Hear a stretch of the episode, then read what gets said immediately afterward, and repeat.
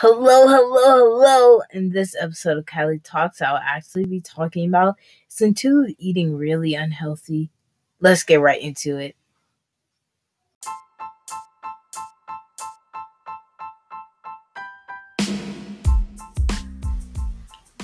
Welcome to Kylie Talks, where I, Kylie Vereen, will walk you through my life experiences and my thoughts on things. I hope you enjoy.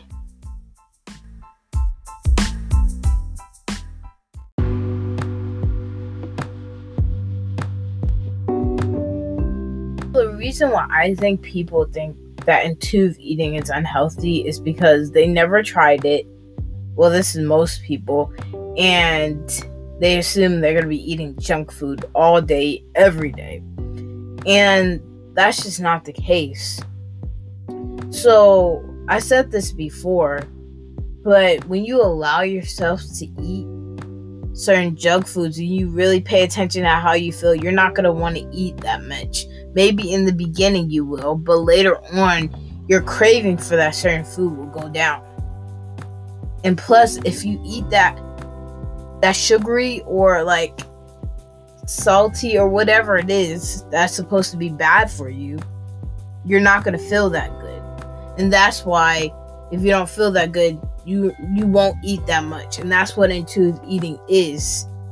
It pays attention to how you feel and and therefore you would you won't eat those much as much junk foods. And plus your taste buds will get tired of it.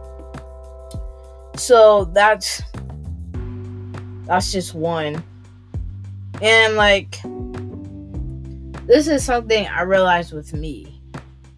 Like if you if you get hungry yes you may initially crave junk food because you're hungry but sometimes you have to step back and say, Why am I hungry?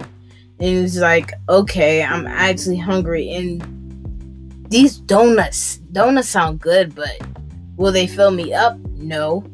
And what will fill me up? Ooh, some potatoes and chicken. That will fill me up.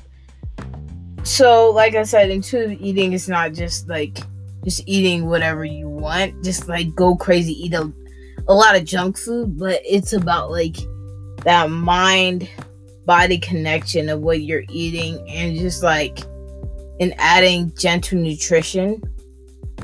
And and by the way, gentle nutrition is just adding nutrition into your to your diet and just like eating something that like chicken and potatoes would be more filling than donuts just using common nutrition knowledge like maybe adding a little protein to your meal to your your carb meal just to make it more filling that's gentle nutrition. So that's why i feel like just people they don't really think they're gonna do that or they don't have a lot of nutrition knowledge. So and the reason the reason why like i can like I feel more strongly that it is healthy because more and more dietitians are becoming intuitive eating coaches.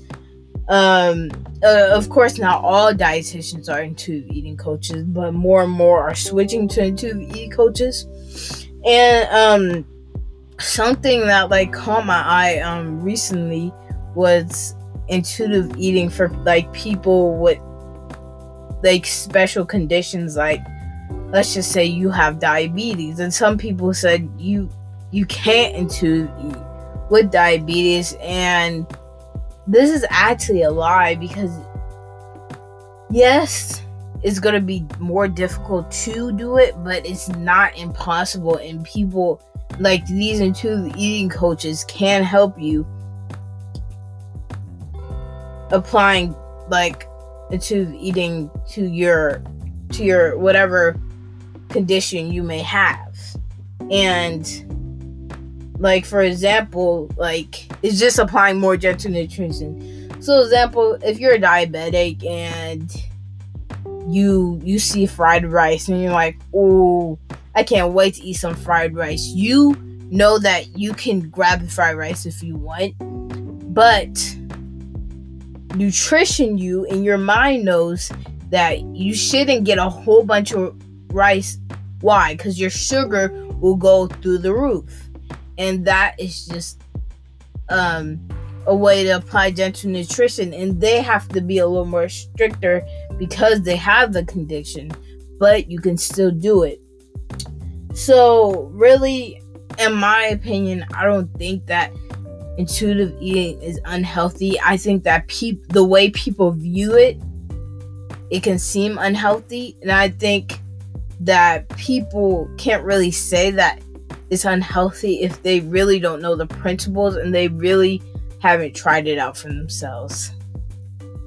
So I hope you enjoyed today's episode of Kylie Talks and Kylie out.